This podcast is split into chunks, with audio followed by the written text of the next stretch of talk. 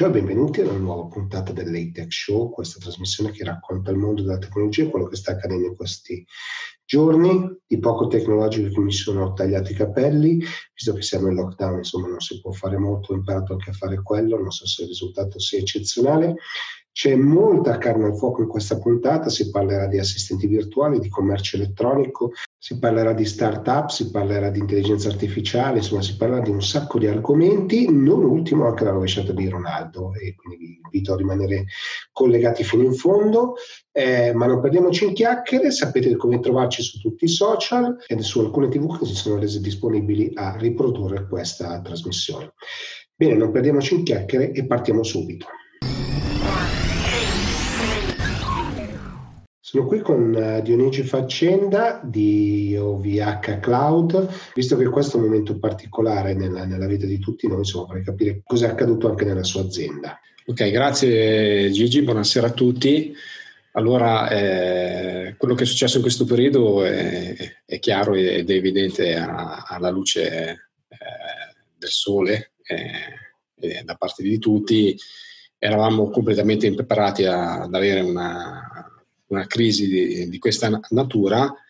E la prima cosa che però la, come azienda abbiamo fatto, abbiamo messo in sicurezza ERT. Quindi questa è stata la prima cosa, abbiamo anticipando i tempi e anticipando anche eh, la fase di smart working o telelavoro, come la si voglia definire. Quindi tutti i dipendenti sono andati a casa eh, e tutti lavorano da casa piano piano poi si è proceduto eh, a far mandare i dipendenti a casa e a lavorare da casa fin dal principio, tranne quelli che ovviamente eh, dovevano portare avanti la produzione, perché ah, abbiamo avuto chiaramente, essendo una società che fornisce infrastruttura, un picco di domanda eh, elevatissimo. Eh, Immagino perché il cliente ovviamente si sono tutti quanti adeguati a lavorare in questo modo. No? Quindi come, savete, come, avete gestito questo picco? Eh, questa è una, è una, bella domanda. Diciamo che abbiamo fatto immediatamente una, un'analisi dello stock eh, che avevamo in casa perché noi ce li facciamo i server. Quindi abbiamo comunque dovuto assolutamente dare una garanzia di continuità a tutti i data center, chiaramente.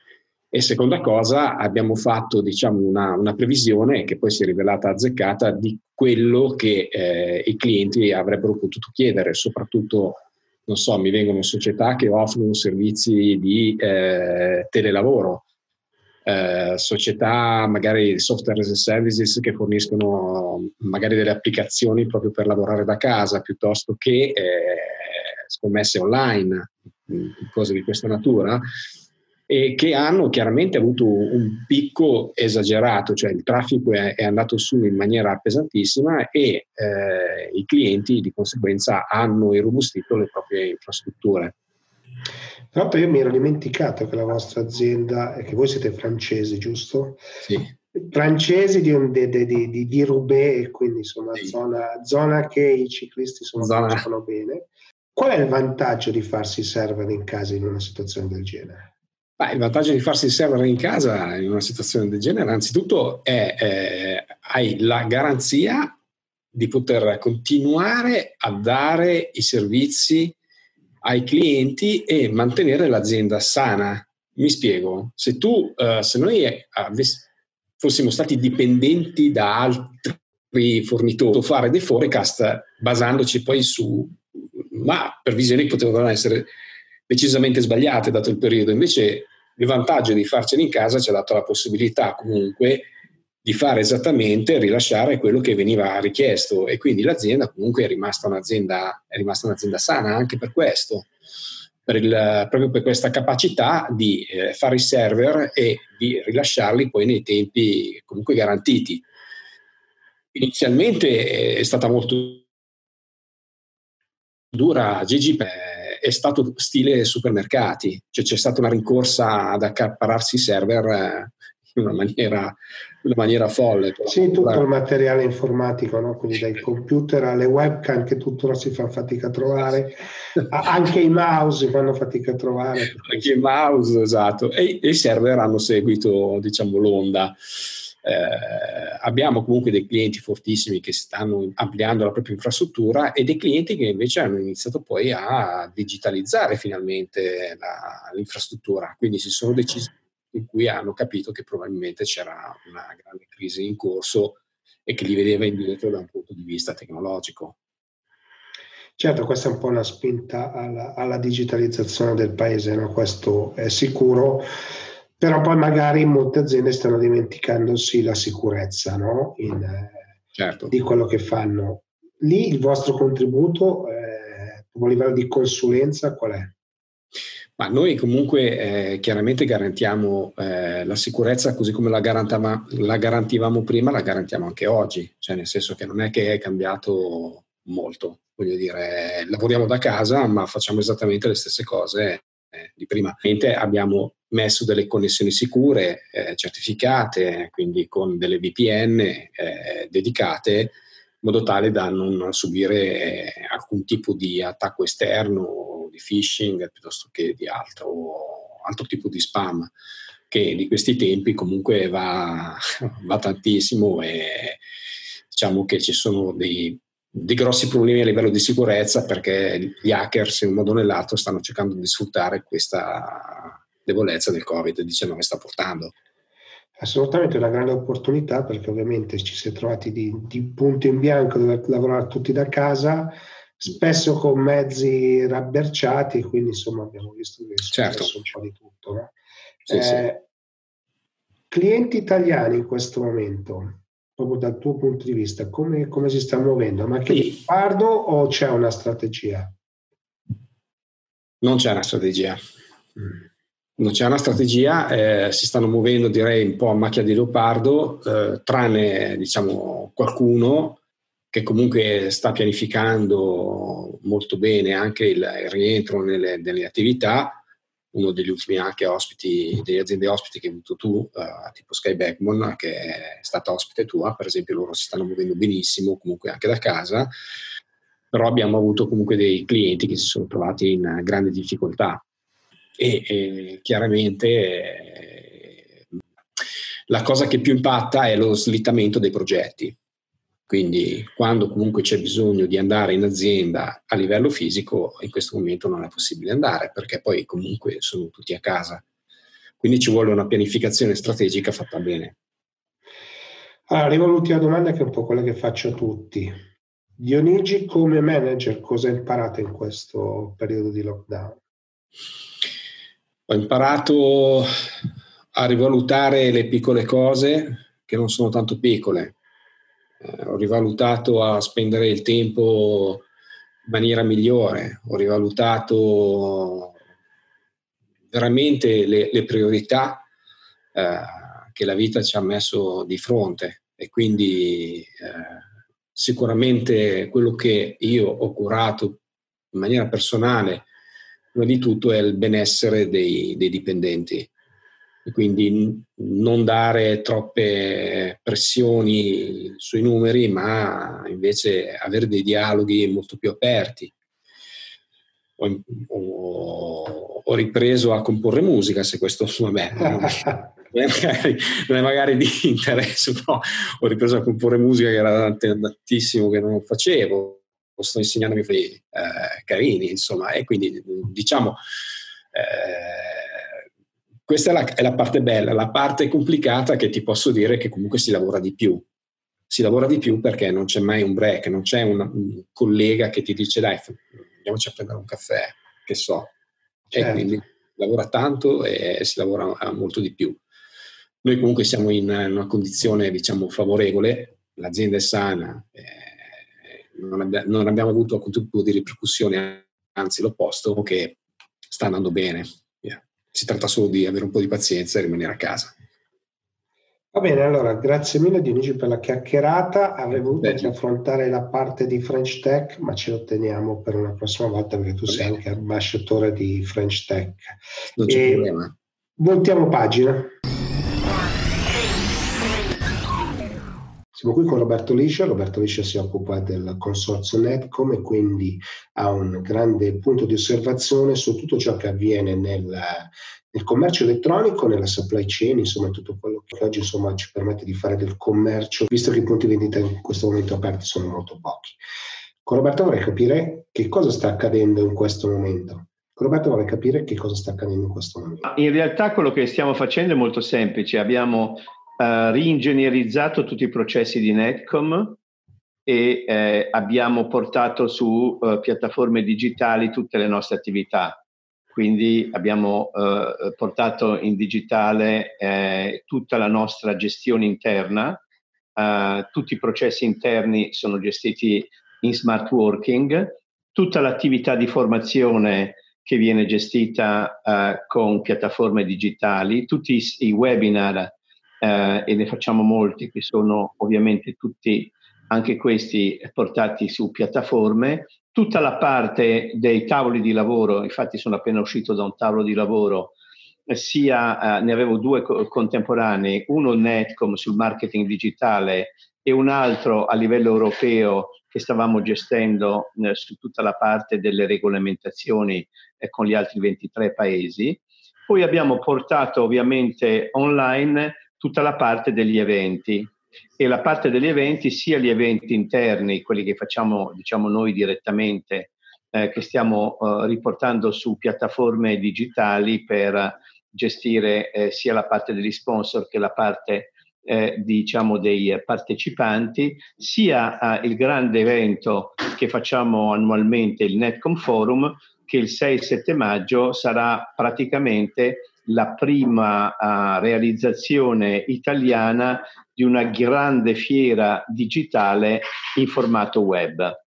E questo sarà, eh, diciamo, uh, un evento interessante perché eh, non sarà soltanto una semplice piattaforma di gestione eh, dei webinar come facciamo ormai da due mesi, ma sarà veramente la trascodifica dei comportamenti, dei rapporti sia di business matching con, tra gli sponsor e i possibili clienti, sia di plenaria eh, con eh, diciamo, le aperture che eh, faremo su quello che è la visione che di quello che sta avvenendo nel cambiamento eh, del dopo coronavirus, sia tutte le attività di eh, Innovation Roundtable che abbiamo rinominato Digital Innovation Roundtable, che saranno otto, su tutti i temi della supply chain, come cambia la logistica, come cambia la supply chain, come cambia il marketing, come cambia il comportamento del cliente e ovviamente come cambia la scelta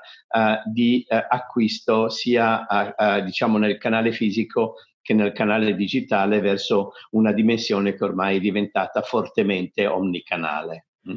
E quindi noi daremo in questo, in questo evento eh, una visione di quelle che sono diciamo, le prospettive eh, del comportamento sia delle aziende che dei consumatori eh, dopo questa tremenda esperienza che non è ancora finita, ma nella quale stiamo, che, della quale stiamo ancora vivendo eh, diciamo, tutti gli effetti drammatici. Ma partendo appunto da, da, da, questo lockdown, il canale digitale ovviamente è, ha avuto una grande esplosione. Dal vostro punto di vista cosa avete osservato? Ma noi abbiamo fatto un'indagine su tutti i nostri merchant associati eh, e eh, fra l'altro i cambiamenti sono stati piuttosto eh, rapidi eh, e non c'è eh, un, un, unico cambiamento, sono avvenuti diversi cambiamenti in questi due mesi, perché nel, nelle prime settimane c'è stata la paura, Uh, nelle seconde settimane c'è stata la presa di coscienza e nelle ultime settimane c'è in qualche misura uh, la, uh, la, presa di coscienza che questo è, la, è il new normal. Quindi è, è come se avessimo vissuto tre fasi. La fase della paura che ha fatto regredire eh, i consumi su quelli che sono nella piramide di Maslow, diciamo i consumi eh, essenziali, quindi alimentari, farmaci e prodotti necessari per la casa. Eh, la seconda fase che è stato quello dell'acquisto consapevole, quindi compro alcuni beni che sono necessari eh, per la sopravvivenza a medio-lungo termine. Poi c'è la terza fase che io chiamo del new normal, dove è ricominciato l'acquisto dei prodotti, diciamo, non necessari, dei prodotti di abbigliamento, di fashion, di accessori. E quindi stiamo entrando, dopo questi due mesi, eh, in, un, in, un, periodo che io definirei new normal, che ha visto alcuni cambiamenti forti da parte delle imprese e dei consumatori. E i cambiamenti sono da parte delle imprese che eh, tutte le imprese, sia quelle più riluttanti al digitale che quelle in qualche misura meno riluttanti, hanno lavorato su una trasformazione omnicanale.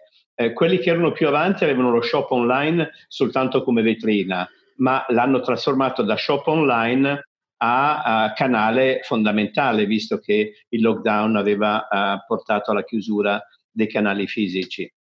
E eh, l'altra cosa che è avvenuta è stata, diciamo, la trasformazione eh, dei, eh, dei, negozi eh, e delle piccole attività commerciali eh, che dei ristoranti, persino i ristoranti hanno capito come era importante diventare loro stessi eh, venditori di prodotti o finiti o semifiniti con la consegna a casa. Quindi la home delivery in tutta la sua accezione più ampia ha avuto una fortissima accelerazione e questa home delivery si è tradotta anche in un cambio epocale eh, dell'efficienza e dell'efficacia dei processi di logistica che naturalmente rappresentano il grimaldello di questa nuova economia, perché eh, la consegna a casa eh, con tutti i problemi relativi in qualche misura al distanziamento hanno fatto esplodere per esempio il click and collect che ha avuto una moltiplicazione di tre volte.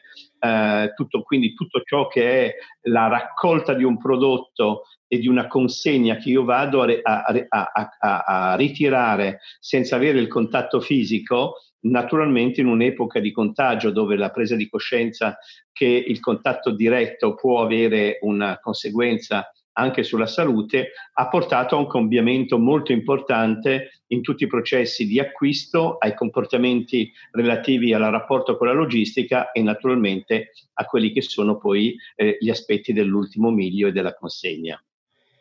E, e Roberto Liscia come manager cosa si è portato a casa da questo periodo di lockdown? Ma io eh, devo dire che eh, eh, forse per anzianità di servizio eh, e per essendo un prodotto del dopoguerra, eh, diciamo che eh, non dico che sono sufficientemente preparato per gestire l'incertezza, ma sicuramente l'incertezza faceva parte già del mio bagaglio Uh, diciamo culturale, quindi uh, questa, uh, questo, diciamo, questo lockdown che naturalmente impensierisce e impaurisce va gestito con coscienza e soprattutto con molta calma e con molta attenzione, ma soprattutto quello che mi sono portato a casa è che ci sono alcuni valori fondamentali nei comportamenti sia individuali, sia relazionali, sia con la comunità, che stanno ridiventando importanti per me ma anche per gli altri e quindi il recupero dei valori fondamentali e l'uscita, se vogliamo, da un'epoca di fortissimo consumerismo per entrare in un'epoca in qualche misura dove i valori fondamentali riguardanti eh, eh, se stessi, eh, la, propria, la, propria, coscienza, eh, la scienza e ovviamente l'ambiente stanno ridiventando valori che facevano parte un po' eh, del bagaglio in qualche misura post bellico. Grazie Roberto, sempre molto preciso, ma tornerò sicuramente eh, da te per altre informazioni in, in, nelle prossime puntate. Ma voltiamo pagina. Siamo qui con eh, Simone Tarantino. Simone Tarantino lavora da New York e quindi insomma un inviato che arriva dall'altra parte dell'oceano e lavora come consulente per l'Italian Trade Agency e si occupa dagli Stati Uniti insomma di start-up, venture capital e tutto quanto ruota intorno a questo mondo. Ed è una bella occasione anche un po' per capire cosa sta succedendo lì, ma soprattutto cosa sta succedendo in generale, insomma, con questo coronavirus. Eh, Simone, partiamo proprio da, da, da, qui, quindi cosa sta succedendo alle start-up lì, lì a New York e poi le start-up italiane che state portando là. Buongiorno Gigi, uh, buongiorno a tutti, grazie. Um, il, eh, questo, questo, problema globale del, del, virus sta impattando in maniera uh, importante non soltanto le start-up ma tutto il, tutto il mondo economico come, come stiamo vedendo.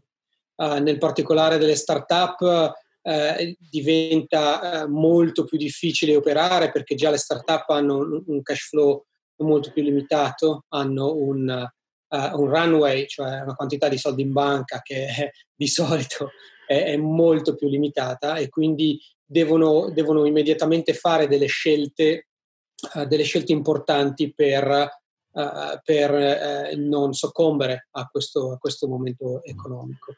Dal mondo del venture capital che ha tirato un po' indietro le manine fino al, al, cliente, perché le start-up poi lavorano su, su clienti, che vuoi per il fatto che Uh, c'è un'incertezza sul futuro, vuoi per il fatto che sono cambiati i modi di lavorare, almeno per, uh, negli scorsi 4-5 mesi e per probabilmente i prossimi 4-6 mesi, eh, l'interazione col cliente tipo, sia consumer sia business, è cambiata radicalmente. Quindi deve, devono cambiare i modus operandi delle, delle start-up, come loro uh, operano internamente ed esternamente.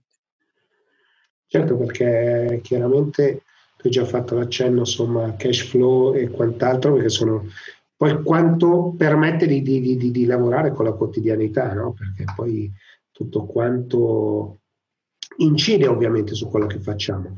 Detto questo, tu, in questo momento tu cosa, cosa stai combinando? Cosa, cosa, cosa, ti arriva sia dalle start-up che dal mondo del venture capital? Dunque, è, è un'ottima domanda perché uh, questo è un momento in cui l'ecosistema è in uno stato di quasi panico. Per questo insieme alla Italian Trade Agency abbiamo creato un, un, white paper, un piccolo documento velocissimo che è scaricabile uh, gratuitamente dal, dal sito della, della, Trade Agency, che dà uh, un, una sorta di playbook di come una startup, una media, piccola media azienda deve reagire al momento socio-economico in cui stiamo vivendo. E sono dei punti che sono molto common sense, però eh, se si legge, se sono scritti da, da, da qualcuno in un certo senso aiuta. E sono cose tipo uh, di cercare di limitare il cash flow, di capire esattamente quali sono le spese essenziali e non essenziali, tipo hai un ufficio, stai pagando un co-working, ok, chiudilo, lavora da casa, uh, hai delle spese di, di, di, abbonamenti software e in questo momento puoi tagliare e fare a meno, fallo, hai dei collaboratori che purtroppo devi mettere un attimo da parte, fallo, perché Oggi non sappiamo ancora quanto lungo sarà questo momento economico e quanto sarà la reattività del nostro cliente, uh, per cui bisogna cercare di accumulare più runway, cioè più mesi di sopravvivenza possibili uh, per, per, uscire vincitori. Ma soprattutto il punto più importante che, eh, che spingo uh, io, come tantissimi altri, altri mentor e advisor del, dell'ecosistema, è di analizzare a fondo il momento socio-economico in cui viviamo e cercare di adattarsi.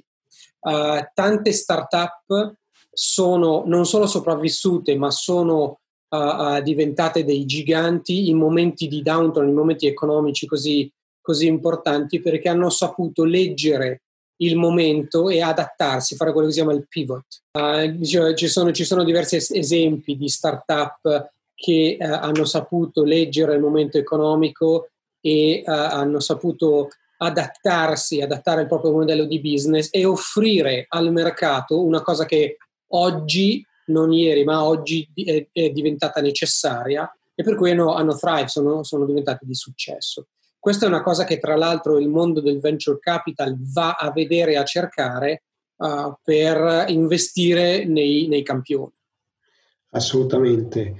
E poi c'è un aspetto che magari insomma, non tutte le start-up sono così attente, che è quello della comunicazione. No? Comunicare in questo momento è estremamente importante, anche banalmente per rassicurare i clienti o gli investitori, o sbaglio? Assolutamente, è fondamentale. Questo è il momento in cui uh, l'investitore, uh, sia il prospect che quello che ha già messo dei soldi nel, nella tua azienda, ha bisogno di essere rassicurato, ha bisogno di capire che la leadership c'è che l'azienda non è in panico e che sta mettendo in piedi tutte quelle azioni che eh, permetteranno uh, di, di, sopravvivere e di, di, andare avanti e di uscire da questa crisi, non solo in piedi ma po- possibilmente più forti. Uh, questo tipo di comunicazione verso gli investitori è fondamentale perché gli investitori hanno comunque soldi e quindi capiscono che uh, sei un cavallo vincente e nel momento in cui c'è bisogno sono i primi a, a, dare un, un ulteriore finanziamento hai accennato il cliente, assolutamente fondamentale. Il cliente oggi è in panico, però il cliente deve sentire che la tua azienda è solida, che il tuo servizio c'è, esiste e che puoi comunque dare il servizio al livello che si aspetta. Questo diventa un cliente loyal, un cliente che uh, continua a, a, a, comprare e possibilmente in un momento di, uh, quando si esce da, da, questo momento economico, ti seguirà te come azienda uh, molto più in profondità, molto con, eh, con molte più opportunità di upsell e, e di vendita di, di, uh, di, prima. Quindi la comunicazione, creare fiducia, uh, creare questo, questo legame ancora più forte è fondamentale. E se si può farlo non soltanto con una newsletter, ma con uh, videoconferenze e Zoom calls o Skype o whatever, è ancora meglio perché la, uh, oggi il contatto personale, la voce, il vedersi diventa, diventa un, un, uh, un'arma, diventa un'opportunità per, per stringere ancora di più quei legami personali. E poi sai che io arrivo sempre alla domanda da un milione di dollari in, alla fine, no? nel senso che stiamo uscendo, almeno in Italia, non so lì da voi quanto, dalla fase 1 entreremo piano piano, con calma, nella fase 2, però dobbiamo guardare oltre, no? quindi dal tuo punto di vista da qui, settembre, ottobre, cosa potrebbe accadere, mm, soprattutto nel mondo de- de- degli investitori, quindi nel venture capital, cosa andranno a cercare, cosa andranno a, a vedere, già un po' l'hai accennato no? con questi cavalli vincenti. È assolutamente una domanda da un milione di dollari. Um, Forse sono ma... un miliardo, dai, che un milione adesso è troppo poco. E, ehm, assolutamente. E, sì, eh, una cosa che stiamo vedendo è che uh, negli ultimi due mesi il, il, venture capital ha shiftato i, i propri investimenti uh, uh, su seed e questa è una cosa importante, un segnale molto importante, e su follow on, nel senso aziende che hanno bisogno di un'ulteriore uh, in, uh, iniezione di, di, denaro. Abbiamo visto qualche giorno fa Stripe che ha, che ha preso un, un, un, investimento consistente. Uh, questo andando ad analizzare dove stanno guardando i VC, uh, vediamo che c'è un tipo di investimento assolutamente opportunistico. La maggior parte degli investimenti uh, seed e follow on sono sull'e-commerce, ovviamente la gente a casa compra di più online, sul pharma, un esempio incredibile è eh, la, la, startup Moderna, si chiama proprio Moderna, che è una startup che studia il, uh, il, uh, il mRNA uh, per la, lo sviluppo di veicoli per i vaccini, sì. veicoli biologici per i vaccini.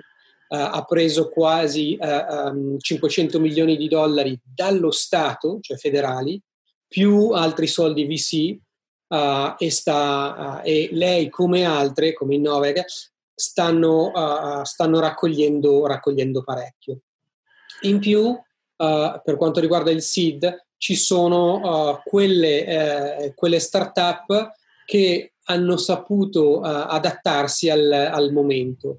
Nuovi, nuovi, prodotti sull'e-commerce e, e cose del genere, nel senso che sono riusciti a leggere qual era l'esigenza di oggi del cliente tipo e hanno comunicato e, uh, e poi raccolto uh, finanziamenti in, uh, in, quel campo. C'è un'opportunità, i VC sì, hanno un po' le, le braccine corte in questo momento, ma hanno comunque gli occhi aperti, quindi ci sono delle ottime opportunità di raccogliere anche oggi. Insomma, faccio anche la domanda più diciamo personale no? che avevo fatto anche a Karin De Martino qualche settimana fa, quindi lui era a Los Angeles e mi raccontava cosa sta accadendo, cosa sta accadendo in questo momento a New York.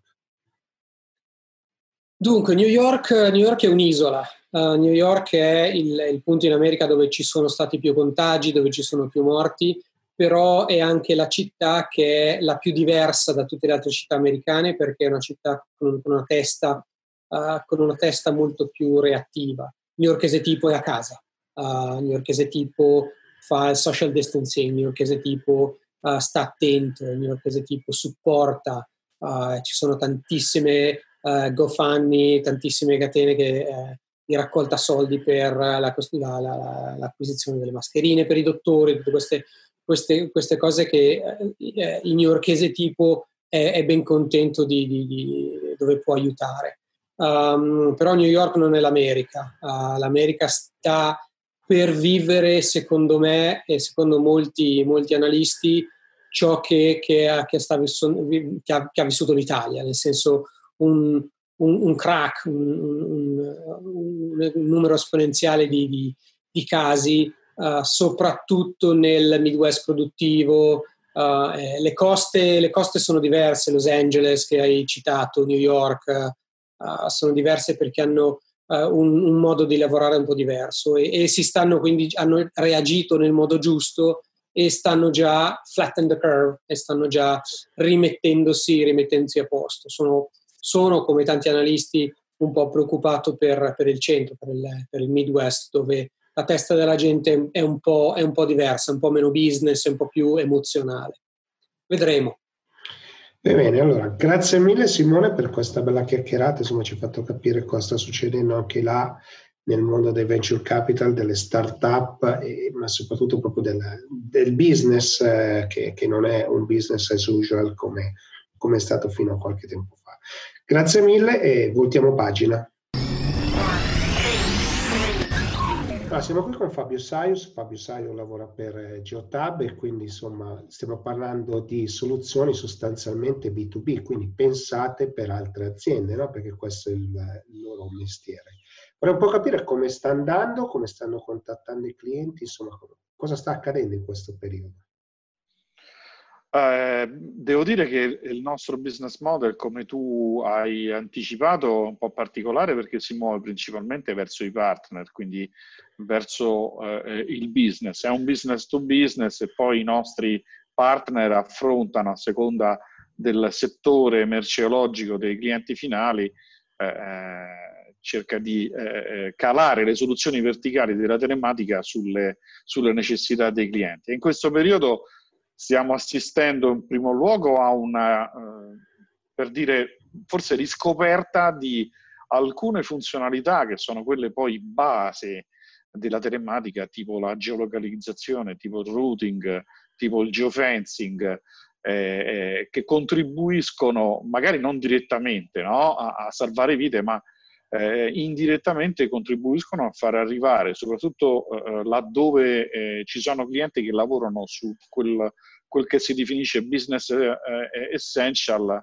e che sono lì in prima linea a consegnare eh, medicine, respiratori, ventilatori, piuttosto che apparati elettromedicali e perché no anche generi alimentari agli istituti di recovery, agli ospedali eh, nel tempo minore possibile. Questa è questa gente che gira con ovviamente i furgoni, con i mezzi, anche con le ambulanze e, e, e devono eh, andare magari da, a prendere, a caricare eh, il presunto malato e portarlo all'ospedale più vicino e magari stanno girando in altre situazioni per, altre, per altri obiettivi e per altri indirizzi e vengono ridirizzati automaticamente alla, alla location più vicina in base alla loro disposizione. Quindi diciamo, non, la telematica non sta salvando vite, ma eh, sicuramente sta efficientando molto, molto eh, le attività eh, che possono incidere notevolmente sulla,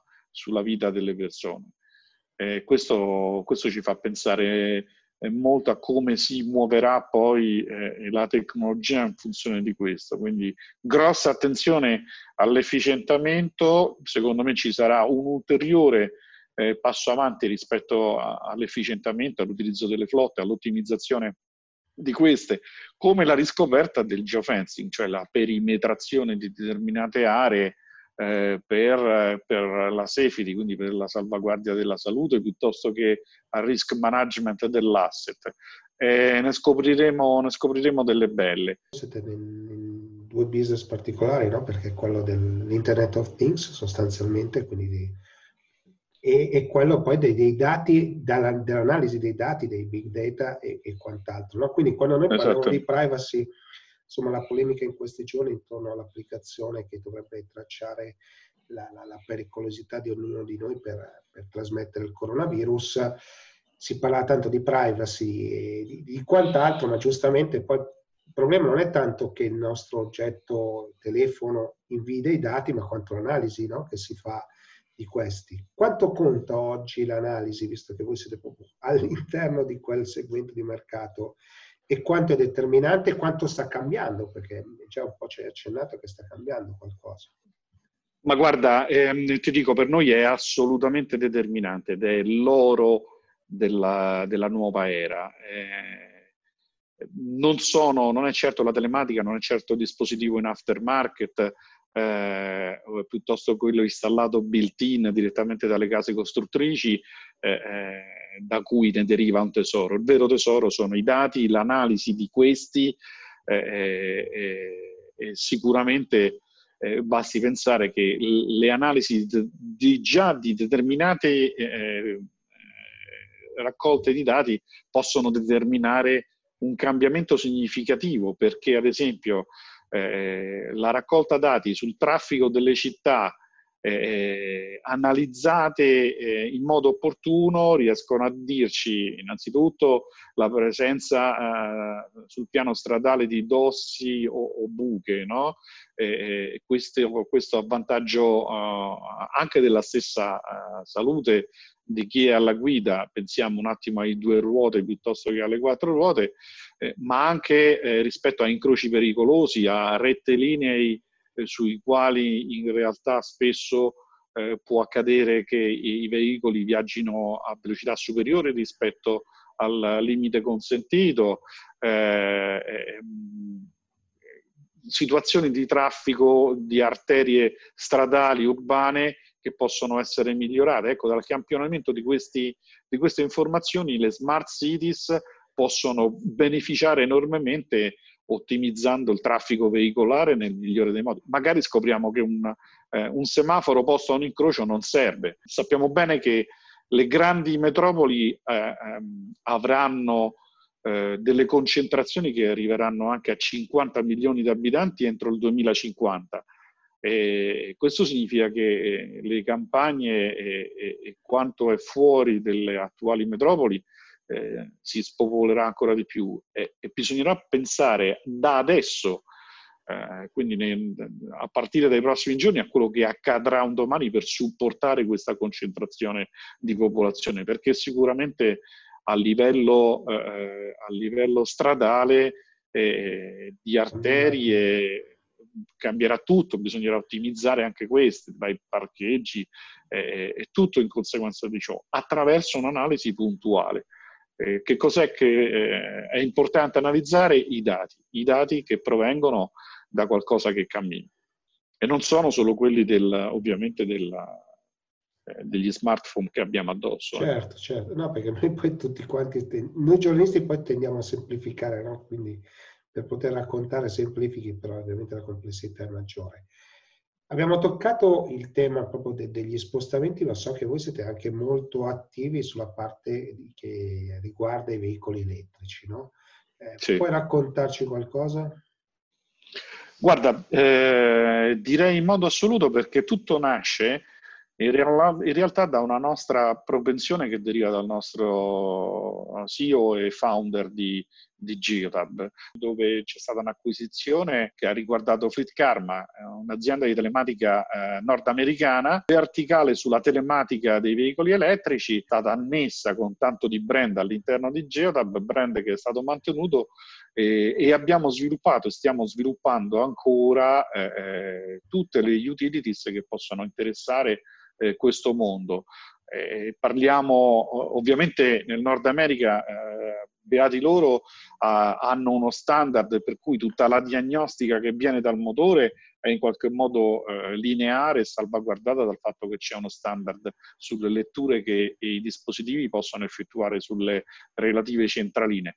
E in Europa eh, andiamo ad analizzare eh, caso per caso, quindi veicolo per veicolo, attualmente riusciamo ad analizzare circa un'ottantina di veicoli eh, immessi sul mercato e ogni volta che se ne lancia uno eh, dobbiamo ovviamente verificare se le centraline eh, eh, funzionano correttamente e quale tipo di informazioni poi possiamo desumere. Eh, quindi otteniamo la maggior parte dei dati che è possibile ottenere dalle centraline per quanto riguarda eh, anche la batteria di trazione.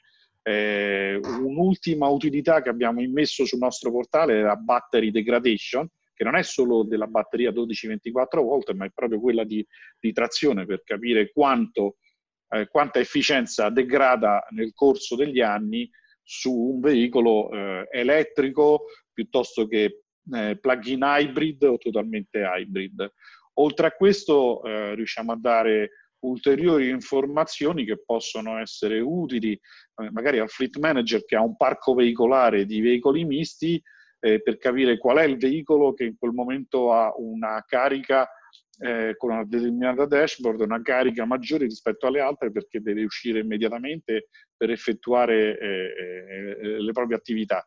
Eh, oppure sapere il picco di consumo che c'è stato su una flotta in determinati territori e queste possono essere informazioni utili alle Energies piuttosto che alle smart cities stesso per la distribuzione delle colonnine di ricarica sul territorio.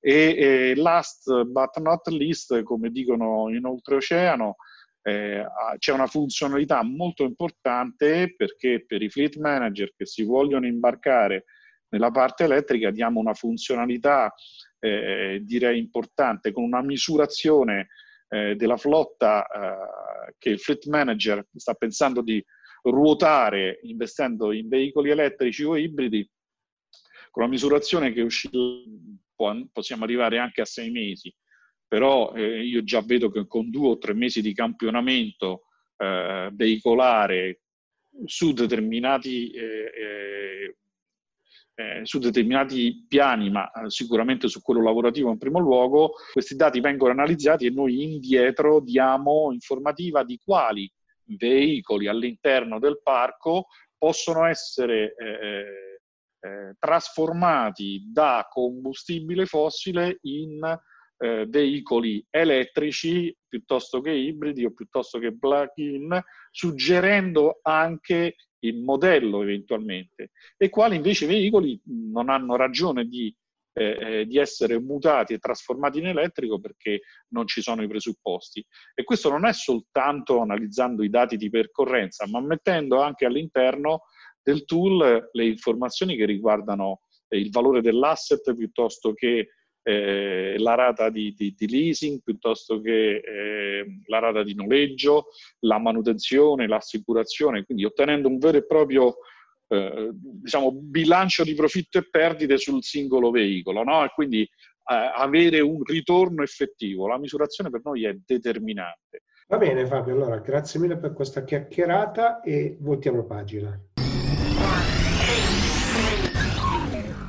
Siamo qui con Fabio Poli di Antrim. Eh, Antrim è una società che fa agenti virtuali e molto altro all'interno di questi servizi ed era l'occasione buona per capire cosa sta succedendo in questo mercato e soprattutto cosa stanno facendo.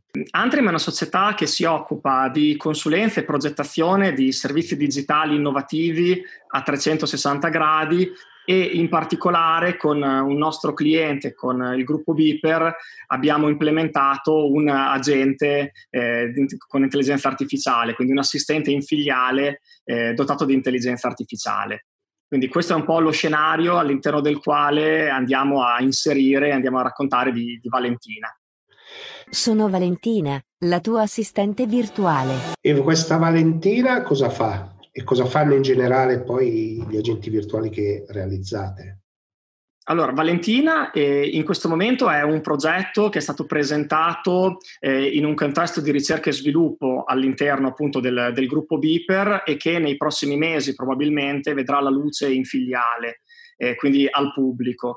Ehm, farà, eh, sarà un assistente virtuale che accompagnerà la clientela della banca all'interno di un'esperienza innovativa di eh, vita all'interno della filiale, quindi in tutta la parte di eh, accompagnamento prima di parlare con eh, l'operatore fisico. Questo era il progetto iniziale, vedremo se con l'emergenza ultime, degli ultimi mesi, delle ultime settimane, il progetto cambierà leggermente. Eh, che cosa può fare un assistente virtuale? Sì in generale eh, e Valentina in particolare può mh, agevolare tutta una serie di operazioni che ehm, ci tengo a precisarlo, in questo momento si possono già fare. Eh, una battuta che, che, spesso mi piace fare, ma mh, c'è già il bancomat in filiale, ci sono già una serie di operazioni che sono possibili farle in maniera digitale.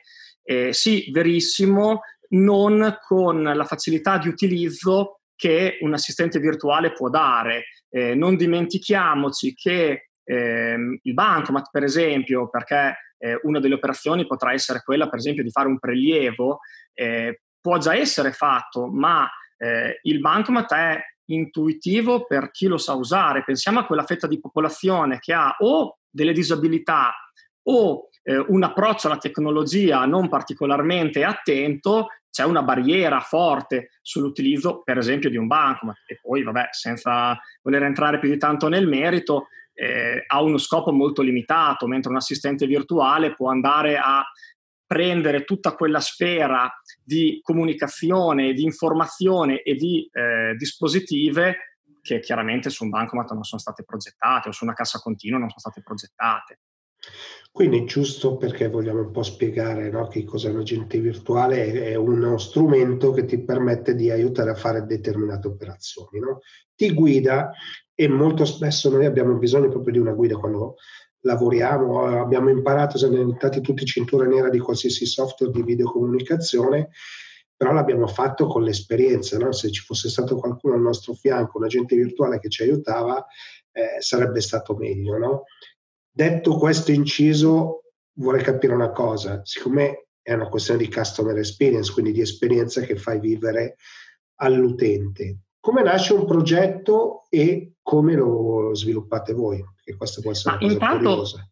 Eh, giustamente, come, come, hai raccontato, che cos'è Valentina? Valentina è eh, un, um, un, operatore virtuale, ma è una donna, per questo poi si chiama Valentina, a grandezza umana, quindi eh, grande esattamente come una persona, quindi un ologramma lo, chiam- lo chiamiamo, eh, che effettivamente ti accompagna e con cui puoi dialogare esattamente con un linguaggio naturale, quindi esattamente come ti comporteresti, dialogheresti con una persona.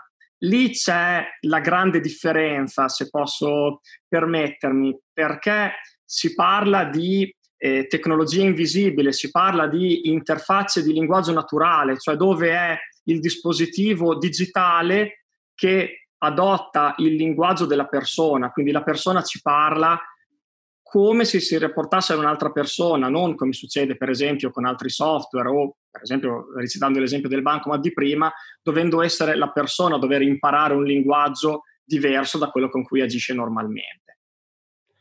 E la domanda invece su, su come nasce un progetto come, e quante tecnologie vengono assemblate? Allora, Ovviamente, eh, cioè. Sì, eh, è correttissima. Eh, un progetto, eh, almeno i nostri progetti, nascono partendo dall'analisi del bisogno. E questa è la parte più importante, cioè pur essendo un'azienda tecnologica, ma come noi tanti altri nostri diciamo, competitor, non bisogna dal mio punto di vista concentrarsi su cosa la tecnologia permette di fare. Oggi la tecnologia permette di fare praticamente tutto. È fondamentale capire che cosa ci serve per raggiungere l'obiettivo, quindi il per chi andiamo a progettare un determinato servizio, il perché l'utilizzatore dovrà poi utilizzare questo servizio. Anche Valentina è nata con questo approccio, cioè siamo andati a capire qual era l'obiettivo che volevamo darci qual era l'esigenza che volevamo andare a coprire e di conseguenza abbiamo trovato poi gli strumenti tecnologici necessari per andarlo a fare. Vabbè, arrivo all'ultima domanda che è un po' quella che faccio a tutti. cosa imparate in questo periodo di, di lockdown? Eh, sia dal lato proprio umano, cioè di, di manager, sia dal lato proprio di, di gestione dei clienti, insomma.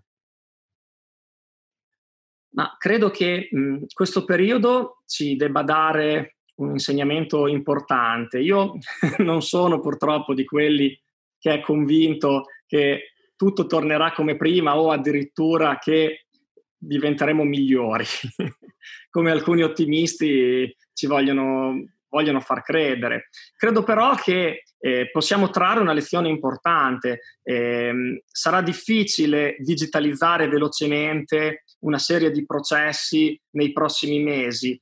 Chi l'ha fatto in anticipo, come appunto per esempio alcuni dei nostri clienti, oggi trarrà un beneficio importante. E nei prossimi mesi trarrà un beneficio importante da una digitalizzazione fatta in maniera efficace. Chi non l'ha fatto bisogna che corra ai ripari e che capisca quali dei processi, dei servizi, delle automazioni è opportuno andare a digitalizzare in una maniera utile. Allo stesso modo, i rapporti umani, relazionali, mh, probabilmente nei prossimi mesi cambieranno. Bisognerà aggrapparsi a quanto di buono, di positivo nelle relazioni c'era e capire come andare a ritrasformarle. Certo, allora grazie Fabio perché insomma ci hai portato nel mondo degli assistenti virtuali, insomma abbiamo avuto modo di, di capire un po' meglio cosa, cosa sono e voltiamo pagina. Quindi siamo giunti al termine anche di questa puntata, abbiamo toccato moltissimi argomenti. Come sempre vi invito a cercarci sui vari social, se vi è piaciuto insomma condividete quello che avete visto e soprattutto fateci sapere quali argomenti volete che eh, vengano toccati nella trasmissione. Come sempre chiudiamo con uh, Gianluigi Bonanomi che questa volta ci parla della rovesciata di Ronaldo. Buonanotte. Ciao, ti voglio parlare di Cristiano Ronaldo. Allora, in realtà su questo sito e in questo canale non si parla di calcio, anche se ho scritto la guida calcistica di LinkedIn, ma sostanzialmente voglio semplicemente parlarti invece di storytelling.